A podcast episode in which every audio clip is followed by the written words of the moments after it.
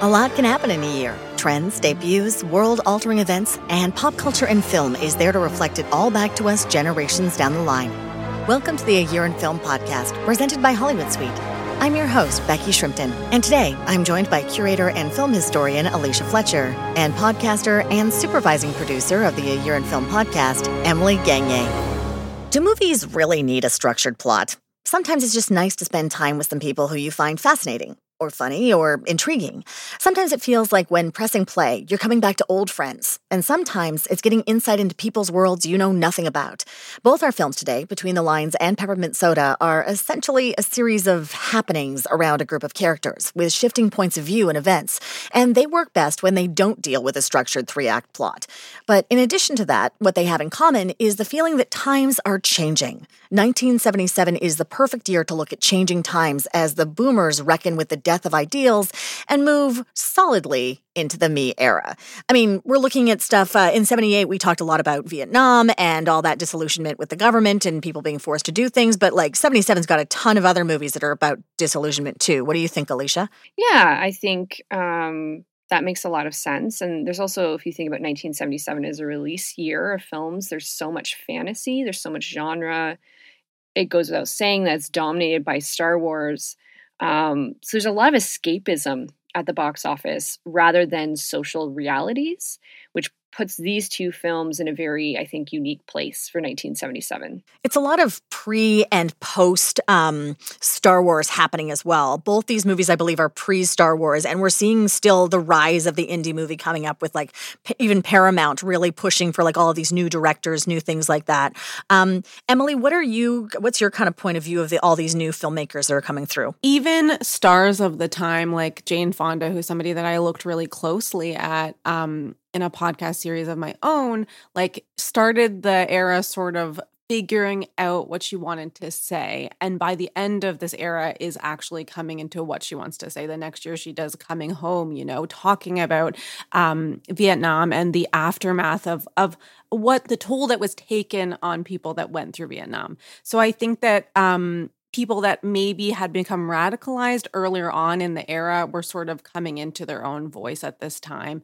And uh, I know the other day I saw Looking for Mr. Goodbar for the first time, which is a I film. saw it with Emily as well. yes, in a theater, and it it just rattled. You me. looked so upset after the I, screening. I was upset because I, know, I think too. it's a film that is both like speaking to a change of time where you know you couldn't be as free as you were in the 60s you couldn't you couldn't love people the same way as you did in the 60s without fearing for yourself. But also it's like there's a freedom in expressing yourself. It's just this complicated back and forth this juxtaposition between uh, freedom and, and and the price that comes with freedom. You know what I mean? Like it's it's complicated and um, it's kind of scary. I feel like what we're seeing here too is this like I need to focus more on myself and my own needs. That before you had this like big group mentality, like you know the feminists. We had a lot of movements. You know, we had the civil rights movement in the '60s, the uh, second wave feminism happening throughout the early '70s into the mid '70s, which you're seeing the reflection of both in these movies as well as in Looking for Mr. Goodbar and other films throughout it. Turning Point's got a little bit of it.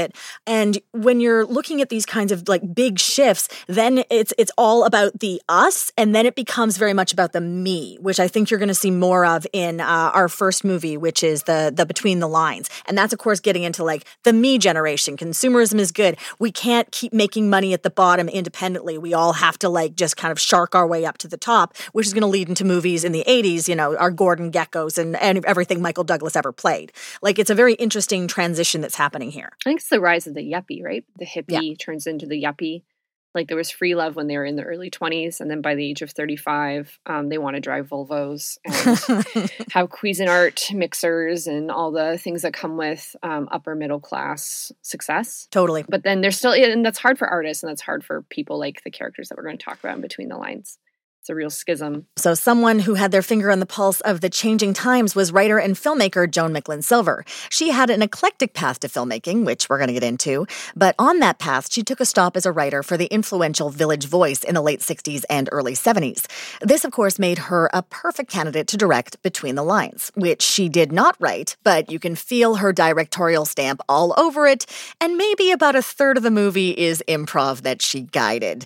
Now, Alicia, you ran a retrospective on Joan Micklin Silver at TIFF recently. Can you talk a bit about Between the Lines and where it fits into her filmography? Yeah, it's her second feature film. Um, that being said, there is a film between her debut, which is Hester Street, uh, 1975, and we do talk about that on um, A Year in Film season two, the television show. Uh, between Hester Street and Between the Lines, she makes Bernice Bobs Her Hair, which is like the best F. Scott Fitzgerald adaptation of all time. Now it's only an hour long, so it kind of gets qualified as a short and not a feature. I feel that it actually should be taken as a feature, but that's fine.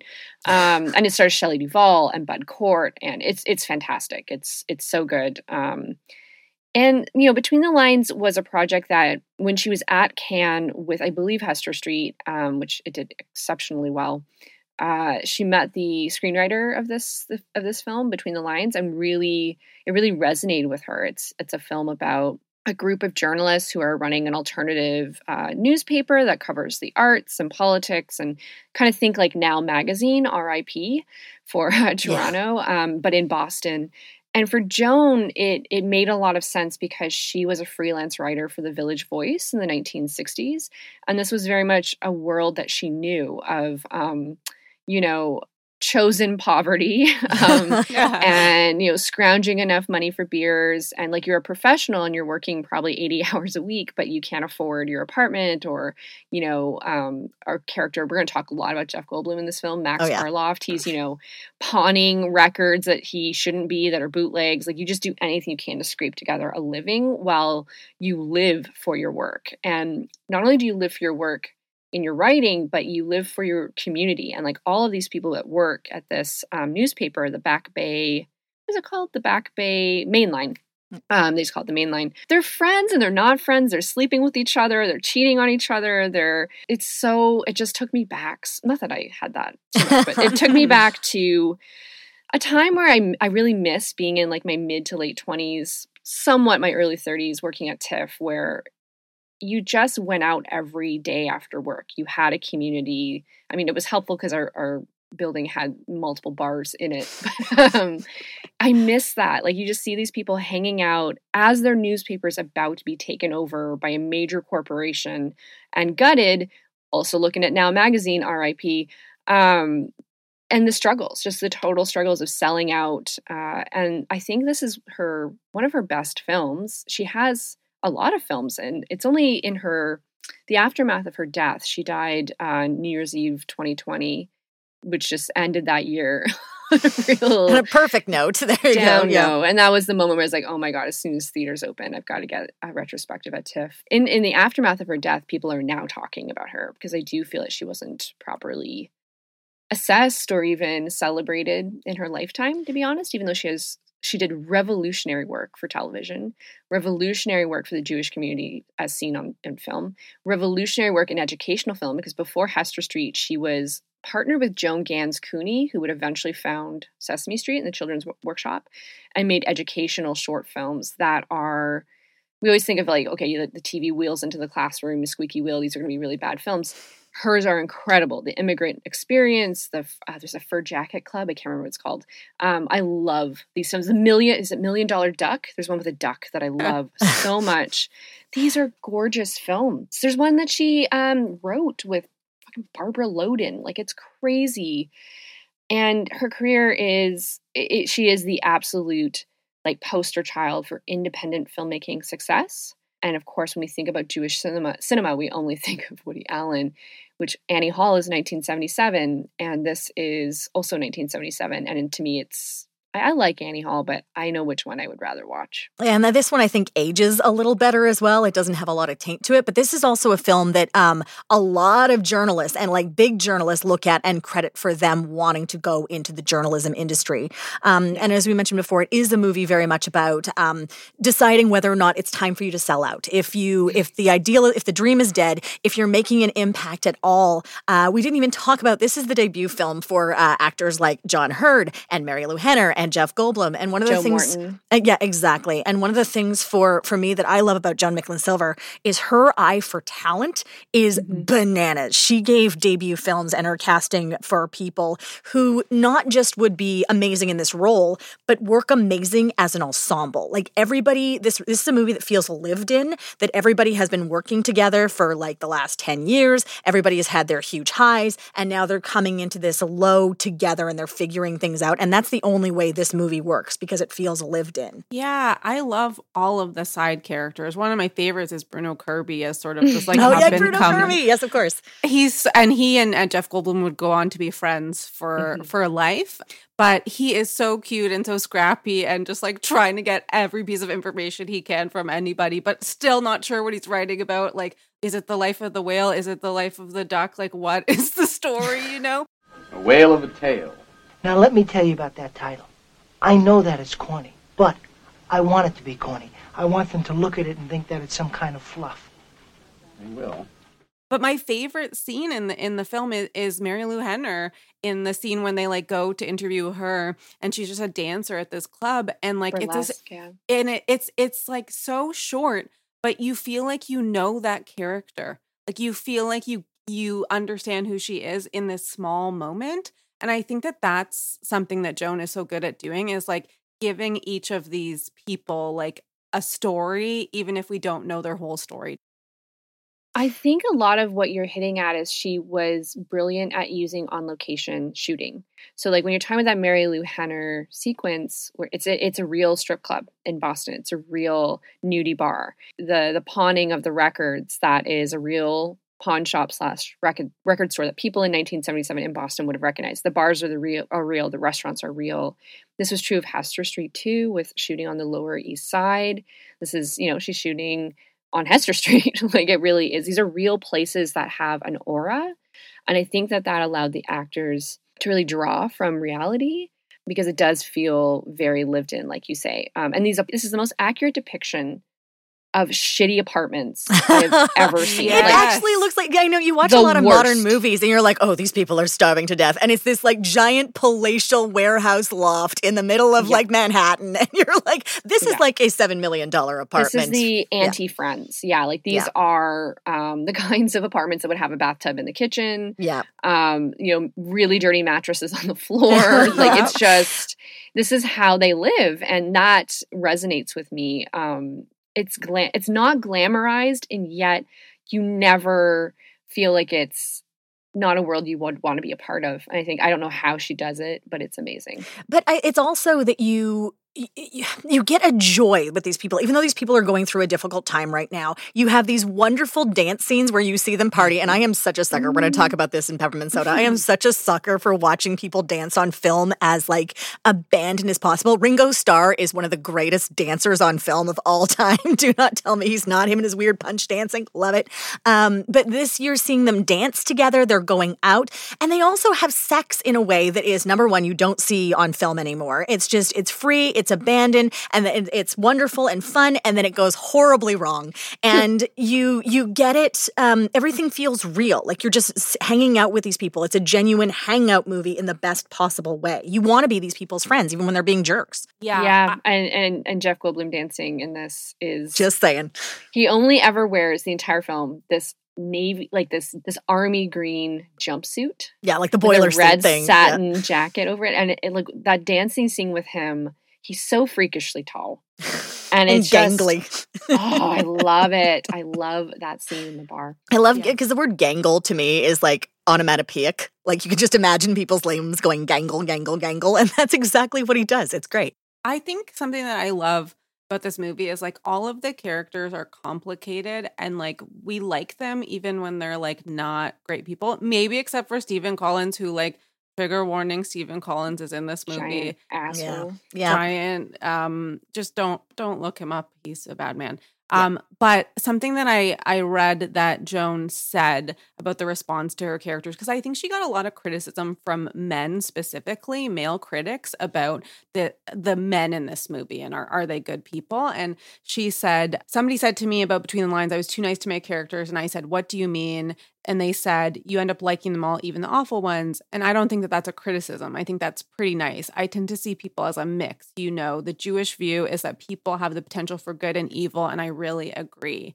And i think Mm. that that is so true you know? Like even like we have characters that are that are cheating on their significant others in this film but we don't like hate them at the end of the movie for it we kind of understand what they're going through in that moment yeah, the characters are more com- so complex that you're like, I totally get what's going on and why they chose to do this. And uh, I think for me, what rings in it is that the women are so much more ambitious than the men, and they've got more cojones than any of the men do. They also have to handle a lot more. Like they're handling everything domestically at home. We see that in these terrible apartments. They are paid less at this newspaper. They are working harder. Like you really, and you really see um, female camaraderie in this. Like I, we talking about the dance scene in the bar, but there's a fantastic dance scene with three of the coworkers. Um, kind of, I think they're they might be in their panties or one of them in their panties. They're just like they're just hanging out drinking wine in the living room, like they're having their girls' night. God, it's just so so relatable and so realistic. Um, I mean, if you think that these guys are spectacularly spineless, wait until you watch her next film, Scenes of Winter, starring John Heard, which is coming out on Criterion or will be out on Criterion um, by the time this airs. And that is that is a complicated film about toxic masculinity that I absolutely love. But she knew exactly how to cast John Heard because in every Yeah. movie he does, I mean, this is like quintessential John Heard because every movie he does, he is this utter scumbag that you cannot help but be like, oh, but he's kind of cute and I'm kind of like okay with it. Mm-hmm. Like, I just watched Cat People recently because it was on Criterion and I was like, Oh. this is what he does. It's like, it's perfect and it's what he is in every single movie. And she just has his number for casting right away.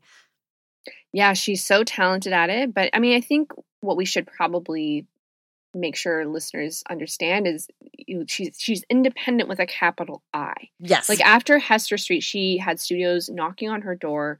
She could have done anything because Hester Street was independently financed by her and her husband, who left his real estate career to help her. Um, and they established a film production unit, and it was an immense success. Uh, Hester Street made so much money on such a low budget. Got Carol Kane a Best Actress nomination at the Oscars. She and not to mention a WGA or a WG um, uh, screenwriting award for her. She got one best screenplay that year too. she had carte blanche and so she had this screenplay for between the lines and no one wanted to do it. But in the end her husband whose name's uh, raphael silver was just like you know what? There's going to be strength in us funding this entirely ourselves. We don't have to answer to anyone. We cast exactly who we want. We don't have to be have anyone imposed on us by the producers and i think that kind of total control and keep in mind this is an economic thing like they had money like he was a Yeah. very powerful real estate agent prior. Well, prior. and like, also Hester Street got made in part because of Elia Kazan. So they had those Yeah. kinds of people in their social circle. As Elia Kazan is the one who looked at Hester Street and said, "This is too good just to put on the synagogue circuit," and let's get let's and encouraged her to uh, gave her some directorial notes and encouraged her to get it out to a wider audience. So they did Yeah. have some powerful people in their corner in the film industry. including John Cassavetes. So I mean, yeah, there's a whole whole thing here. So it's important to note, like, not not everyone could have achieved this in 1977 financially. Yeah. Um, and then even when she does work within the studio system, which she would for Chilly Scenes of Winter, which is United Artists, and then later have an immense hit with Crossing Delancey in Yeah. 1988, which we will talk about in a year in film, the TV version. Um, you know, even then, she never ever gave up. Like she just she didn't she stuck to her she stuck to her guns and like just completely did the fully realized visions of what she wanted, even with studio interruptions. And it seemed like people liked to work with her. Like according Oh, to yeah. union rules, um, the, they could not rehearse on Sundays, and she re- she rehearses all of her films in advance to create that camaraderie, right? So everyone comes and hangs out. So what she would say to people, is she's like, "I'm going to put on a co- pot of coffee. I'm going to be here. If you happen to show up, I will be here, and there will be coffee." And everyone always showed up to rehearse and do things on the Sunday, and didn't get paid for it. And it was just that's what they did on their day off because they liked spending time together. Again, that's great casting. you feel that in this film. You Yeah. feel that. I wish, I wish maybe they exist actually. They're all at Cohen Media, but I wish the B roll was available for Between the Lines because I would Yeah. kill. I would kill to see what got cut with Jeff Goldblum and Between the Takes. And I don't when I you know you, there's this thing with wine, red wine. I'm a fan of red wine. I think. There's You this thing with say. red wine in films where you can tell like they're just putting fruit punch in wine glasses and it looks so fake. I watched this film and the first thing I noted was like, oh, that's a fine Chianti. Like they're drinking. like I know you're not supposed to. Look at those but, like, legs. yeah. I think they are drunk and actually drinking, and it's like real wine from a bottle. It's not fake movie wine, which drives me nuts. Um, like their lips are starting to turn purple. Oh, Like, where Jeff. Goldblum is for is like playing the drums and forcing them all to to play a song with them and jam with him, and he everyone's just like, no, dude, no, we're done, we're closing the bar, and he's Yeah. like, one more, and you're just like, but Jeff Goldblum is that guy. Um, and Yeah. it's, you were talking earlier about his friendship with Bruno Kirby, and apparently Yeah. Bruno Kirby introduced Bruno. Goldblum to frozen yogurt, and his Yeah. quote is, "I remember Bruno saying they have a store here that sells frozen yogurt. You never heard of such a thing? They freeze it, and you know it's great." and apparently they would just go for frozen yogurt all the time, and this is their bonding thing. And I'm like, yeah, you read. What I do find interesting, as I mentioned earlier, this was not written by her. She does not have the, the mm-hmm. writing credit for it. It's written by Fred Barron, who later on would become a baron of sitcoms. So he had Caroline in the City is his. Like he had some really big sitcoms. My Family, if you watch UK television, which was enormous in the UK, Zoe Wanamaker's in that, like just huge. This, when it's not you hanging out with them and like the plot, quote unquote, is happening, it's just a little too episodic and like a little too cheesy and there is that stuff. Like the bruno kirby trying to cut his teeth on this like i'm going to expose uh, this record producer who's selling the records. Or is it a Yeah. dj or a record producer? Something like that who's selling the bootlegs. And then these two guys come and beat him up and everybody has to go rescue him. And you're like yeah this is very like 70s But independent it allows her to do a car chase. Like I love that between the does. lines has a car chase in it, like that. And then you've got Jeff Goldblum in this compact car. Up his his knees, his, ears, knees yeah. are like beside his ears as he's trying to like.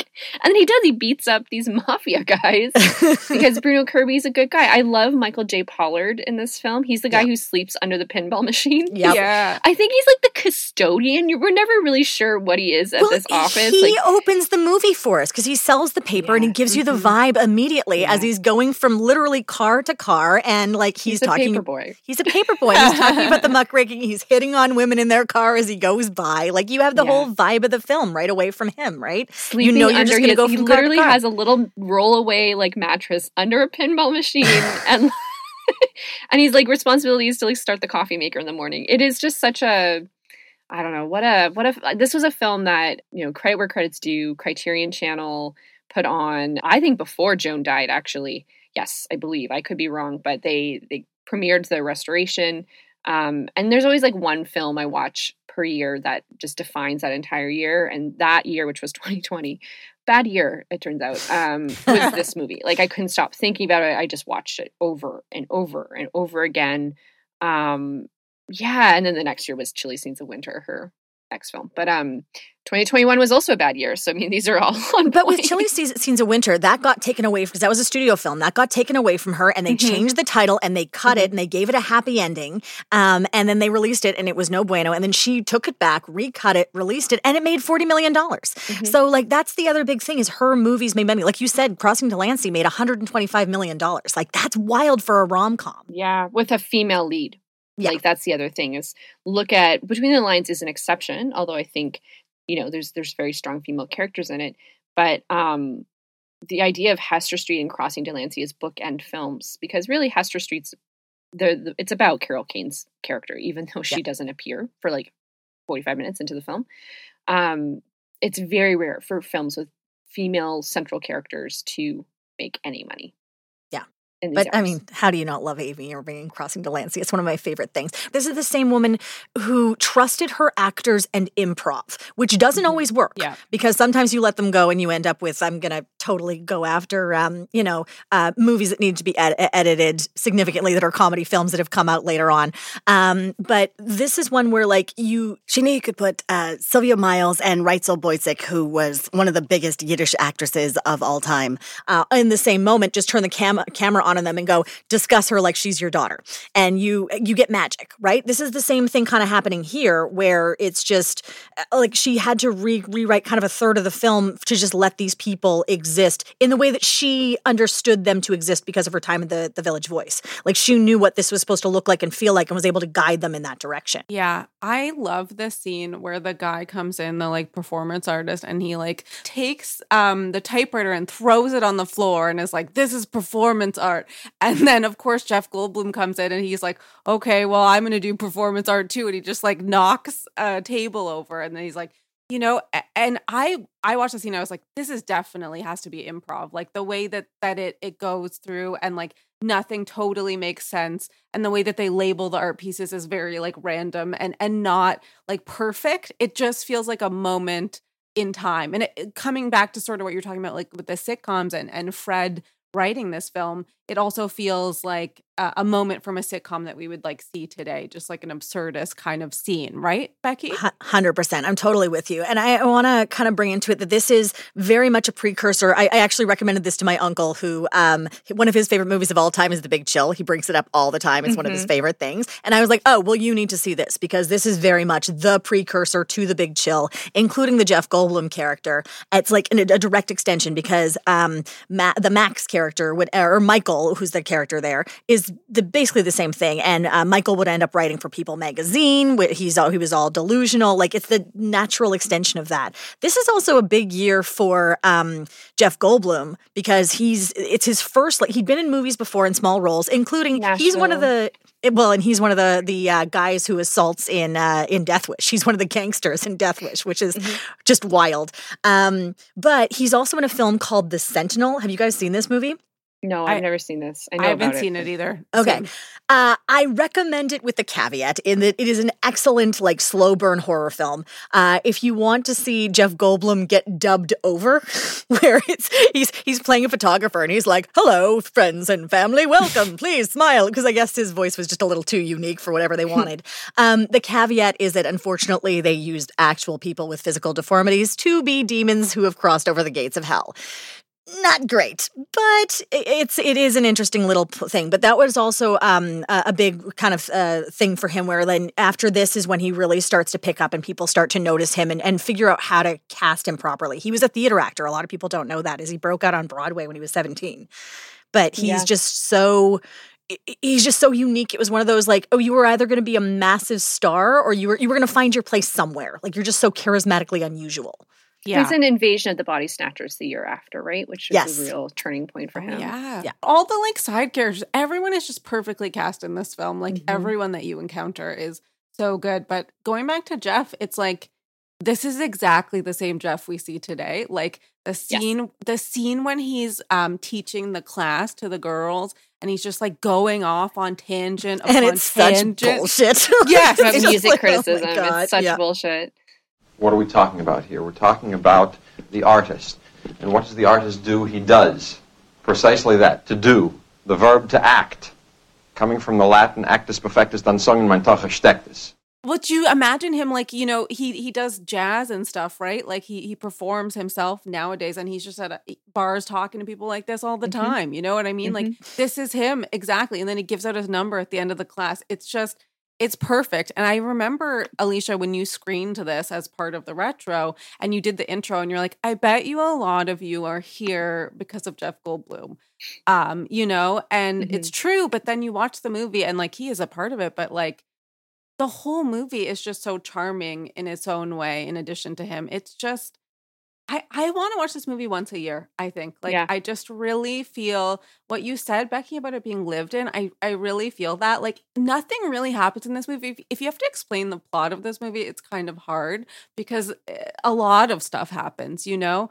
But it feels so grounded in reality in a way that so many films do not. And I just mm-hmm. I want to hang out with these people. I I used to be a journalist and it makes it makes me go like, man, do I need to be a journalist again? Like do I need to go? no, no, back? No. I know, I know, I shouldn't, especially because when I hear what they get paid in this movie, and even when Stephen Collins is 50 here, it says the tagline of this film is like oh, let me grab it it's so so funny i just bought the poster in new york pretty recently incredible. um let me just find it Keep- keep going emily it's it's a very pertinent tagline. But yeah, like seventy-five dollars a week is what Jeff Goldblum says he makes, and then even Stephen Collins' book deal, he's like twenty-five hundred dollars, and you're like, oh god, like I'm just so upset. But I think that this movie does well in like making you want to be part of this community, like you were kind of saying earlier, uh, Alicia, and I I love that, and I I, I just it makes you kind of nostalgic.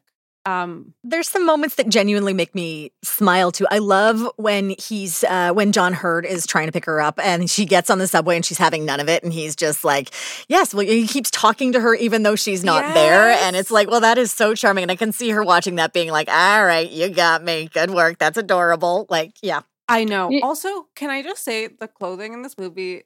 I loved it. I just, I just, I just loved it. Um, aside from Jeff's clothing, I just like love the girls' shirts. I love the tucked into the jeans.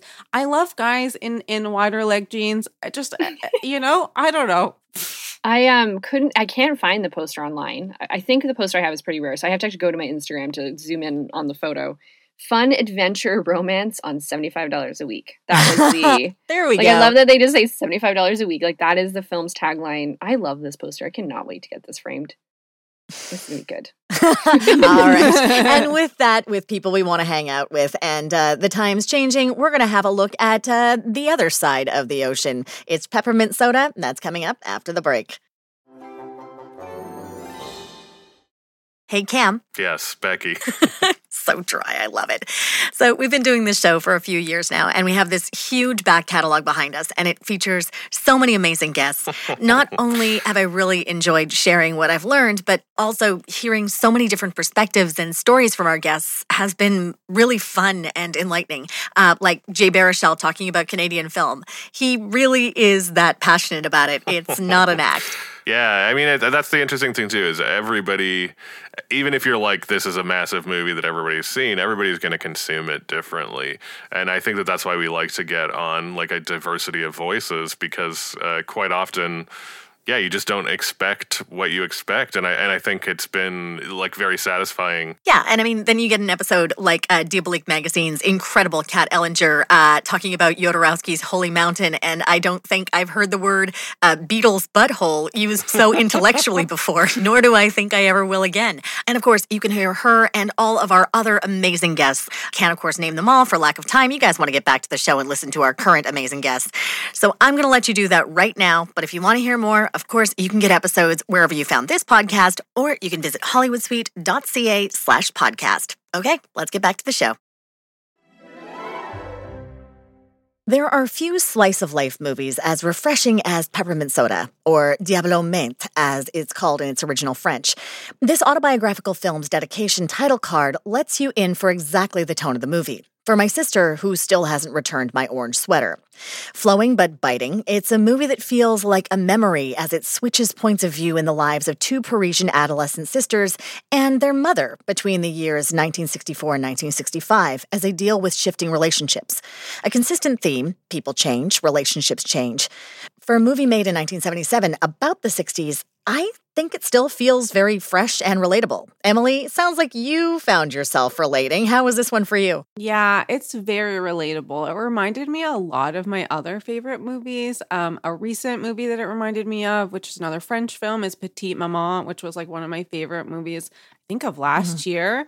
Um, because there was like two little girls in it. Um, but also it really reminded me of Little Women. And hear me out, hear me out. um, uh, because I just rewatched the 1994 version because I just screened it uh, in Toronto, and I felt like this is like if Jo and Amy March had their own spin-off movie that was just the two of them because there's like an older sister who's a little bit more politically minded, a little bit more politically active, a little smarter, and then the younger sister that just like just wants a pair of pantyhose, just wants to have what her sister just has. wants to be involved and therefore is making prank phone phone calls at the worst possible time. Yes. Yes, yes. And so I really I just I love movies that are about little girls that let little girls be little girls and be messy and make mistakes and try things and be brats, you know? And I feel like this film really gets to the heart of that while also being like we've talked about this before, I know on uh our Kirsten Dunst episode that we did, the three of us, but like, you know, I think people also don't always let girls be smart in movies too and i think what i like about this is that it really allows for both through both of the characters like frederique gets to sort of have this political radicalization over the course of the film and then anne gets to just like learn about sex you know? There's like two sides to the coin and i think um that's what makes this film so relatable is it it, it shows you every side of the like young girl experience And she is truly the queen of brats. Like the shoplifting and the, it's so relatable. Um and she has messy hair and she's not super fashionable. Like I think if this film were translated into a current, you know, lens, she would be wearing like Chanel for kids. Like and it's just it's not interested in that. There's a Um, lot of moments this reminded me of just another girl on the IRT, which we talked about in the the podcast previously, which I, I love. I love that movie, especially when it comes to the horizontal learning about sex. Like they have a whole by horizontal learning, I mean like it's peers kind of teaching peers as opposed to an authority teaching down. Um, and like they have the best conversation about dicks in the world and just how terrifying dicks are. Two meters long. Two meters long. It's so, but you remember those conversations of like, oh God, and it, it both instill, instills fear and curiosity. And I also like that you're seeing a young woman who is 13, but she isn't quite interested in boys yet. Like she's a late bloomer. She hasn't had her period yet. She fakes having her period, so everyone thinks she does. Um, but she's not quite there yet. And I like that because so many of these movies, like both you and I, Alicia, love several of these coming of age movies that have to deal with sex. This one doesn't in the same way. And I think that's really interesting and unique. Yeah. Yeah. Yeah, I mean, I, I mean, I think we're referring to Little Darlings. You probably betcha. explicitly, Which I uh, love. which yeah. is three years later in much more of like a Hollywood translation of this. Um, but yeah, the, it's a very early example of.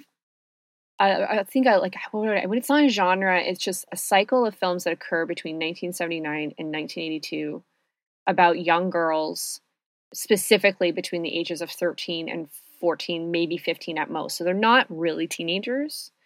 Um, I'm thinking of like Fox's Times Square. Um, you know, Peppermint Soda does it first, which is really interesting in France, and yet it's set in the 60s. Yeah. But was also we should be, be clear. This was a huge hit in France. This may this was the number one grossing film that year in France, which is nuts.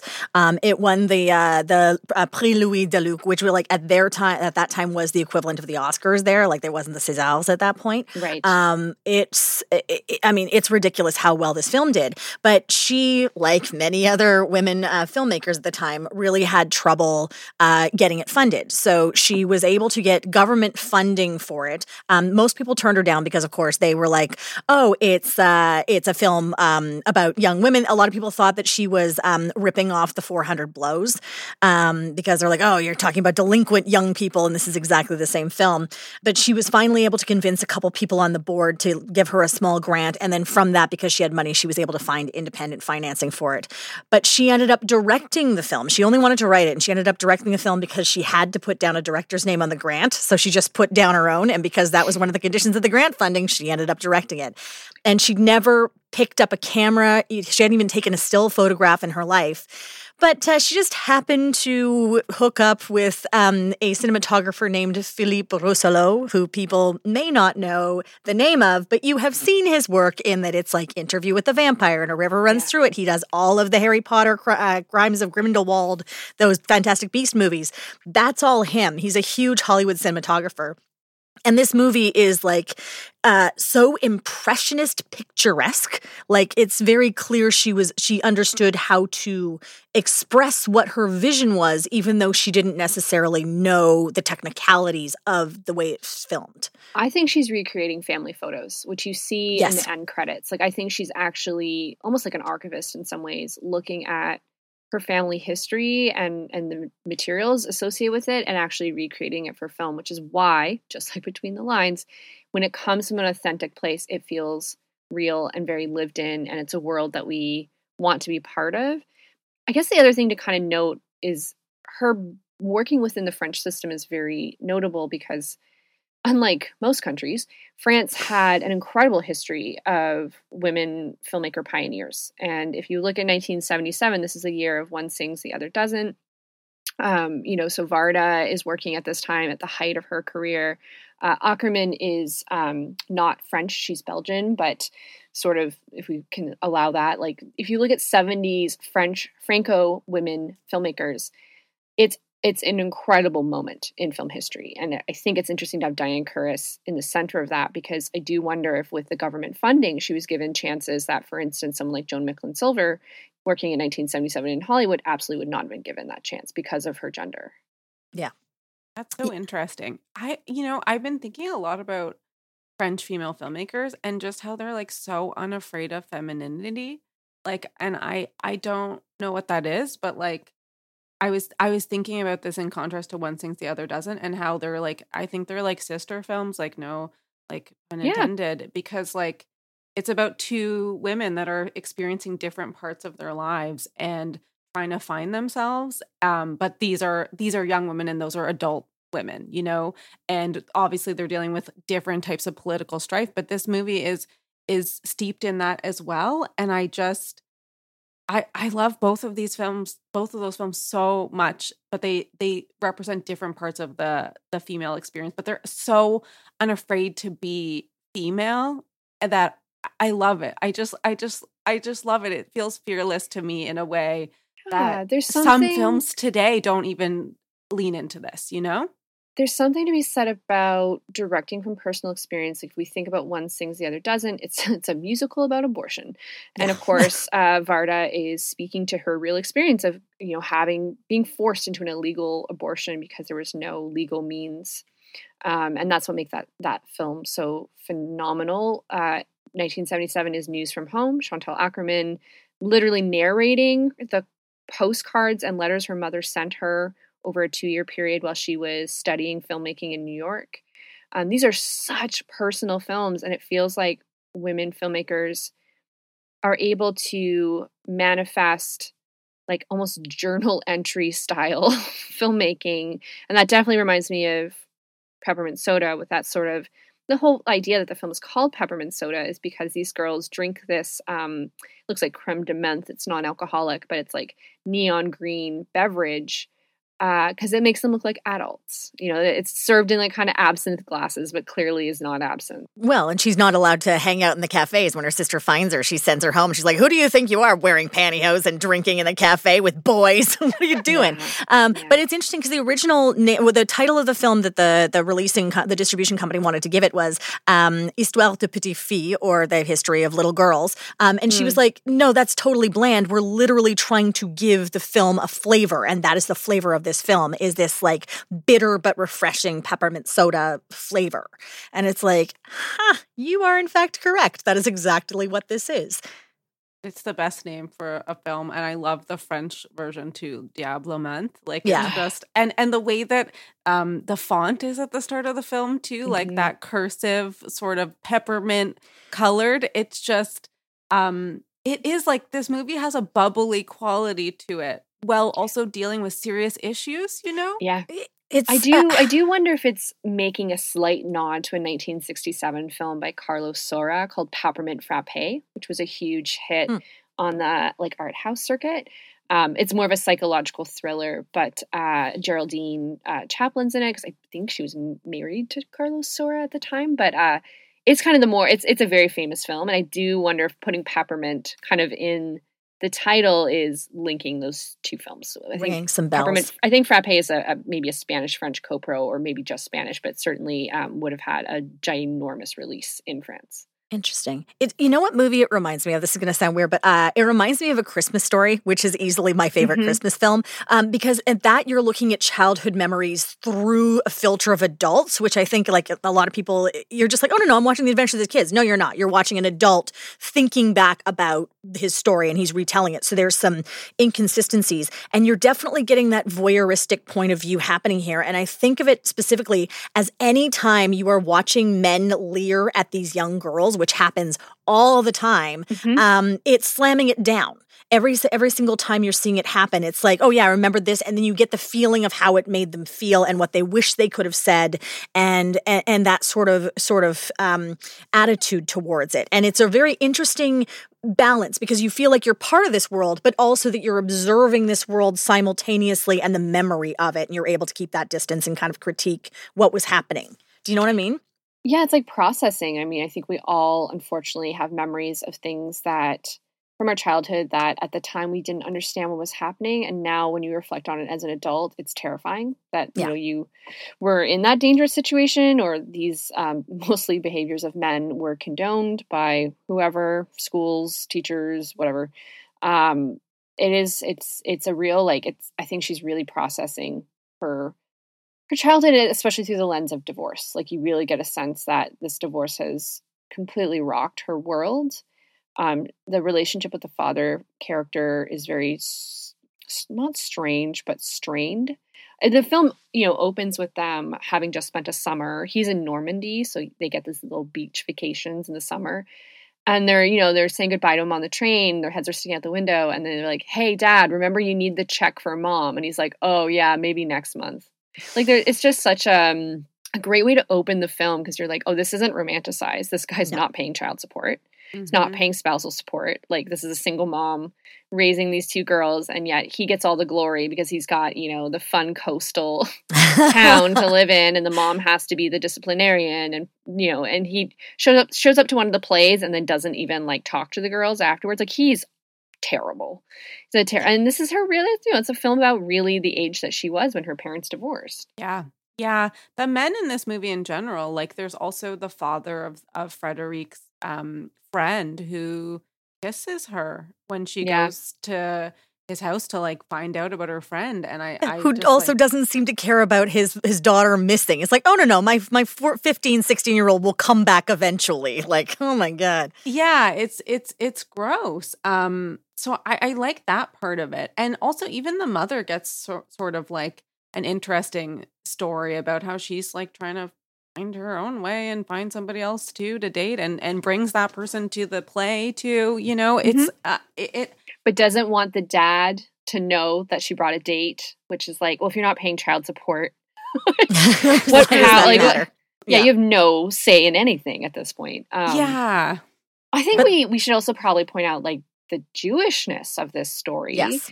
coming back to Between the Lines, which has Jewishness in it too. Um, you know, this is the girls do experience anti-Semitism.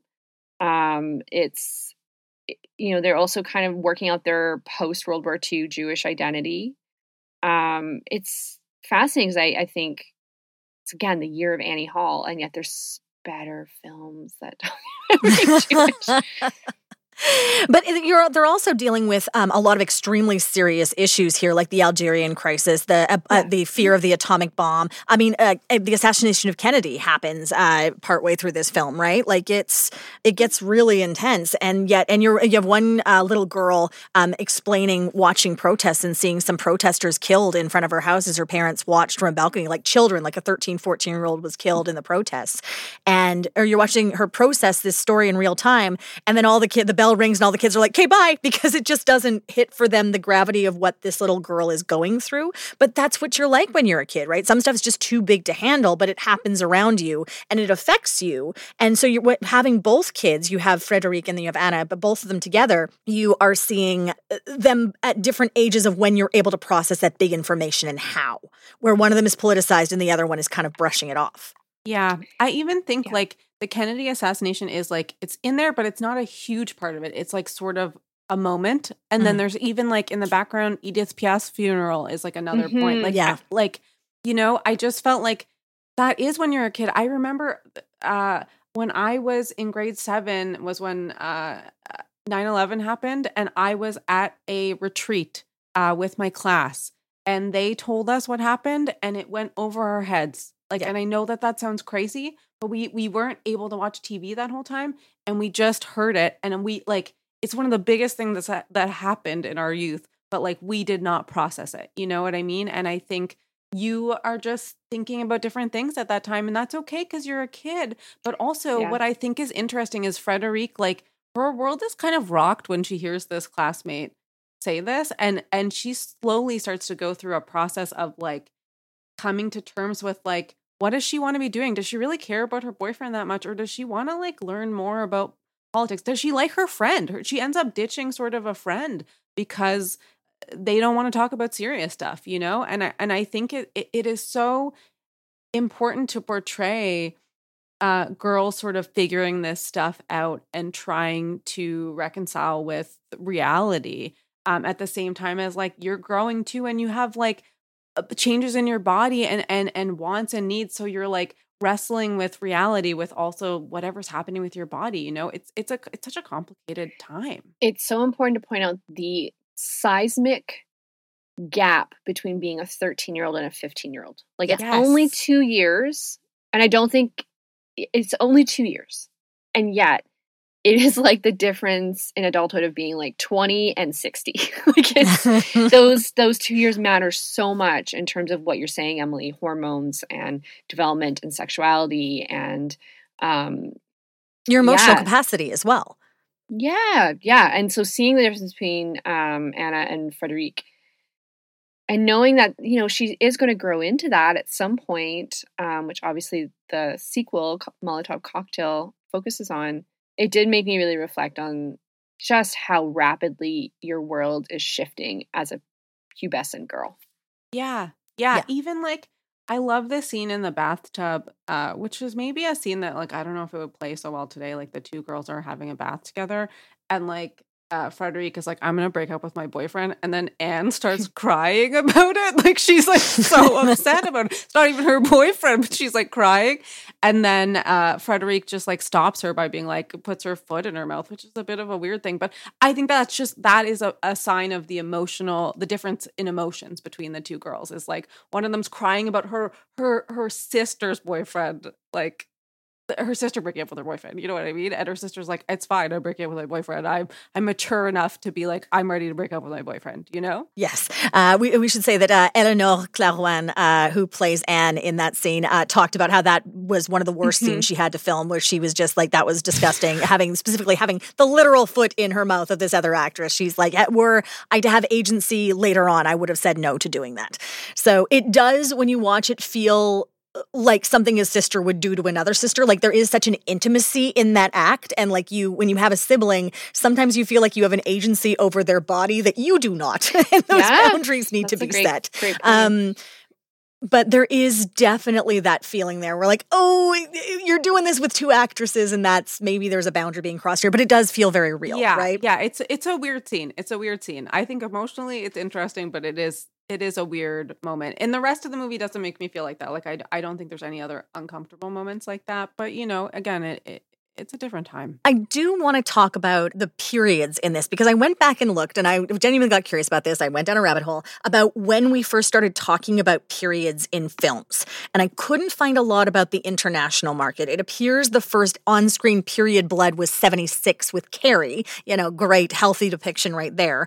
And then there was a Disney made instructional cartoon from 1946 that was sponsored by Kimberly Clark, which is weird but it it actually is pretty factual. It's like this is what your hormones are doing and this is what you then need to do and everything's fine and like it takes a pretty fairly progressive approach. Like there's no shame in it. It's just very factual.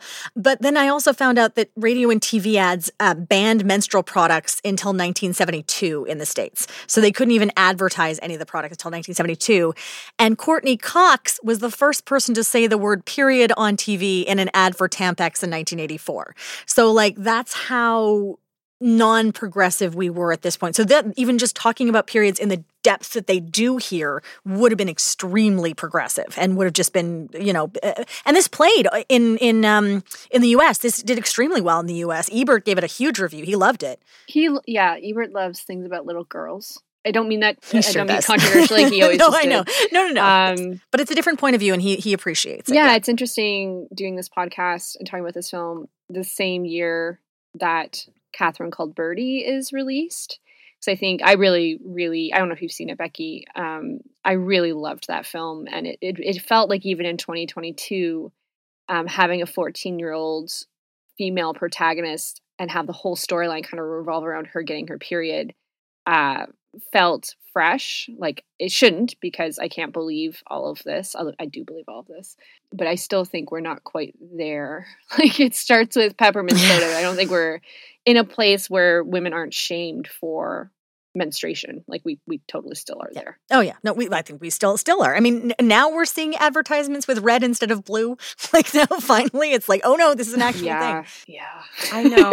I remember I also saw Slums of Beverly Hills in theaters. oh uh, my god the year. chair. Yes of course. The, that's the so good. chair. Yeah she gets her period at dinner at this at this woman's house and gets blood on it and i remember like people like gasping in the theater when it happens. And i was like is this just because like they're like embarrassed for her? Because it would be embarrassing. And it's always Mhm. embarrassing if if your period leaks on your pants. It's horrible. But like is it because they're also just shocked of seeing period blood you know? oh for Like, sure. 100% yeah, and it that's so messed up because it's just a regular part of our existence, you know, and and we're so afraid of it. So I I found this movie so refreshing uh in that way. And and it sucks that it feels almost like radical and it's it's and it's an old film, you know? It's Mhm. it's it's just it's it's kind of sad. Um, we need to continue reclaiming the period. If I ever make a movie about little girls, which is a hope of mine, uh, periods will be part of it. I'll make a whole sequence about periods. have you seen catherine called birdy I haven't yet, and I'm dying What? to. I know, I know, I know, I know. I'm so behind. It's it's a crazy year for film. I feel like there's so much going on. Anyways, no there's no judgment there there's something about that film like it was at tiff and then it got released on prime and then no one talked about it like it's i, I don't know if it's the like the resentment of lena dunham or what the situation is but um i would I, I was i love it and the hot priest from fleabag's in it he's Yeah. hot medieval right father there. it's just so great But I think even to this day, people have an, a certain like uh worry about films about young girls like there's just like Mhm. this like oh i don't want to watch that that's for girls you know whereas if it's for boys they're like okay i'll i'll give that a go you know what i mean and and and so it makes me sad and it makes me upset that i haven't seen that because i feel like i'm always on the on the train to watch it's a those good films. family watch also- for Chris for the holidays emily There's also a disbelief of this is the actual experience of young girls. Like I think about the reaction to Turning Red, Mhm. right? And everyone was like, "Oh no, no, you just wrote that for a specific subset." It's like, no, I found that one of the most relatable films I've ever seen. Like that was extremely powerful to me to watch that film. I know some some people didn't care for it. It was a big deal for me. Um, but this was another film that people watched and they were like, "Oh, there's no way you dealt with uh, teachers who were that nasty." And it's like, no, 100% she did. Or like that, like some of the best moments of comedy come from watching these absolutely absurd teachers. The gym teacher who like just keeps, who can't run at all, who like keeps injuring herself, attempting to demonstrate things. Um, but then who also scrubs makeup violently off the face of one of the students and then takes like scissors to her, her um, nails to scrape off nail polish. Like it's a very violent, frightening moment, uh, extremely aggressive as this, this little girl just sobs in front of her. But it's like, no, 100% that happened. You saw that happen to someone. Like, how do you, how do you make that Yeah. Like this was like maybe there's a slight exacerbation because when you're younger, everything feels more dangerous and bigger in that way. But It's an era where you could beat children in schools. Yeah. It's not surprising at all that this stuff happened, especially in all girls school that I mean, it's, it's not a- an official finishing school, but this was a brand of kind of French schools that were meant to keep girls very conservative and very protected Yeah. and very virginal, which Oh, works there's out real well for line- them, right? Like, yeah, exactly. But there's literally a line which is young women should have no involvement in politics. Like everyone is always like, women don't do politics, don't do politics. But this is all leading up, we should say, to the 1968 uh, student revolutions, um, where people, where students were killed. It was meant to just be like a small protest so that they could stay overnight in each other's dorms, and ended up exploding into this giant ci- uh, citywide civil unrest for student rights and things. People were killed. Um, it's part of what uh, it's what Molotov Cocktail, her fo- her follow up film, is about, and Anne going through that revolution. It's uh, it's real intense. yeah. Yeah. Uh, This that line, nothing about politics in school, especially the girls, like I stood out to me and I like I wrote it down because I was just like I was like, yep, even today that would be the same you know what i mean it's like i think about the girls that like fight to like wear spaghetti straps in schools and stuff like that even like like i know that's not like political but it is political in a way you know and we're still It's completely political. Completely. yeah. yeah. you know it's it like but men can not wear a shirt on the field when they're playing soccer and that's totally fine but a girl let just god forbid she wears something that is a little bit revealing and that causes an issue for the other boys at school and the teachers like gross just just gross.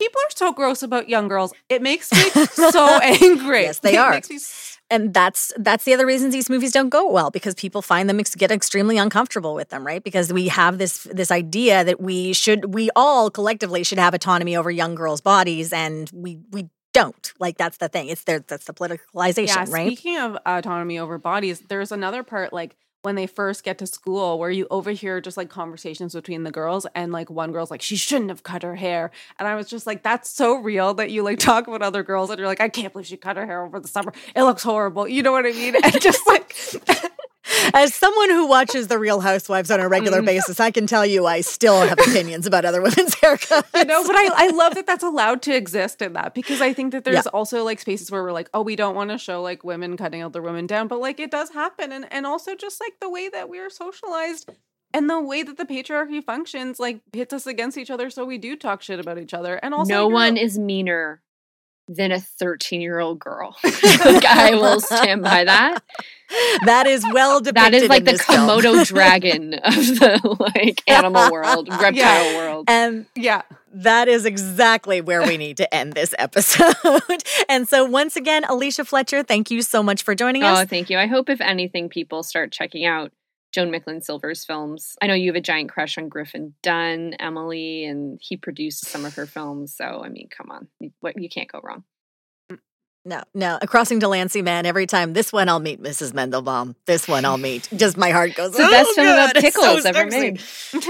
Yeah, hundred percent. Uh, Emily Gagne, thank you so much for joining Thank us. you so much for having me i'm always here to talk about movies about uh young girls coming of age it's my favorite subgenre Then I demand you watch Catherine Called Birdy and send me messages, even if we're like away. Send me Slack messages or text. You can text me or Instagram me. okay i will i will i will All right, and you can join us in two weeks where we go away to Italy. That's right, we're looking at late 70s Giallo with the Pajama Girl case and the psychic, and we're going to be joined by expert in the field, Rachel Nesbitt. That's coming up in two weeks. Thanks for joining us for this episode of the A Year in Film podcast from Hollywood Suite. If you enjoyed the show, please remember to rate and review us on your podcast platform. Find us on Facebook, Instagram, Twitter at Hollywood Suite. Hollywood Suite is the home of the movies and series that shaped the 70s, 80s, 90s, and 2000s. Always uncut and always commercial free. Hollywood Suite lets you experience movies the way they were meant to be seen on four HD channels and Hollywood Suite on demand. Subscribe today at hollywoodsuite.ca. The A Year in Film podcast is hosted by Becky Shrimpton. Senior producer is Becky Shrimpton, and co producers are Alicia Fletcher and Cameron Maitland. And today featured Alicia Fletcher and Emily Gagne as guests. Supervising producer is Emily Gagne. Executive producers are David Kynes and Julie Kumaria. Audio engineering by Andy Reid.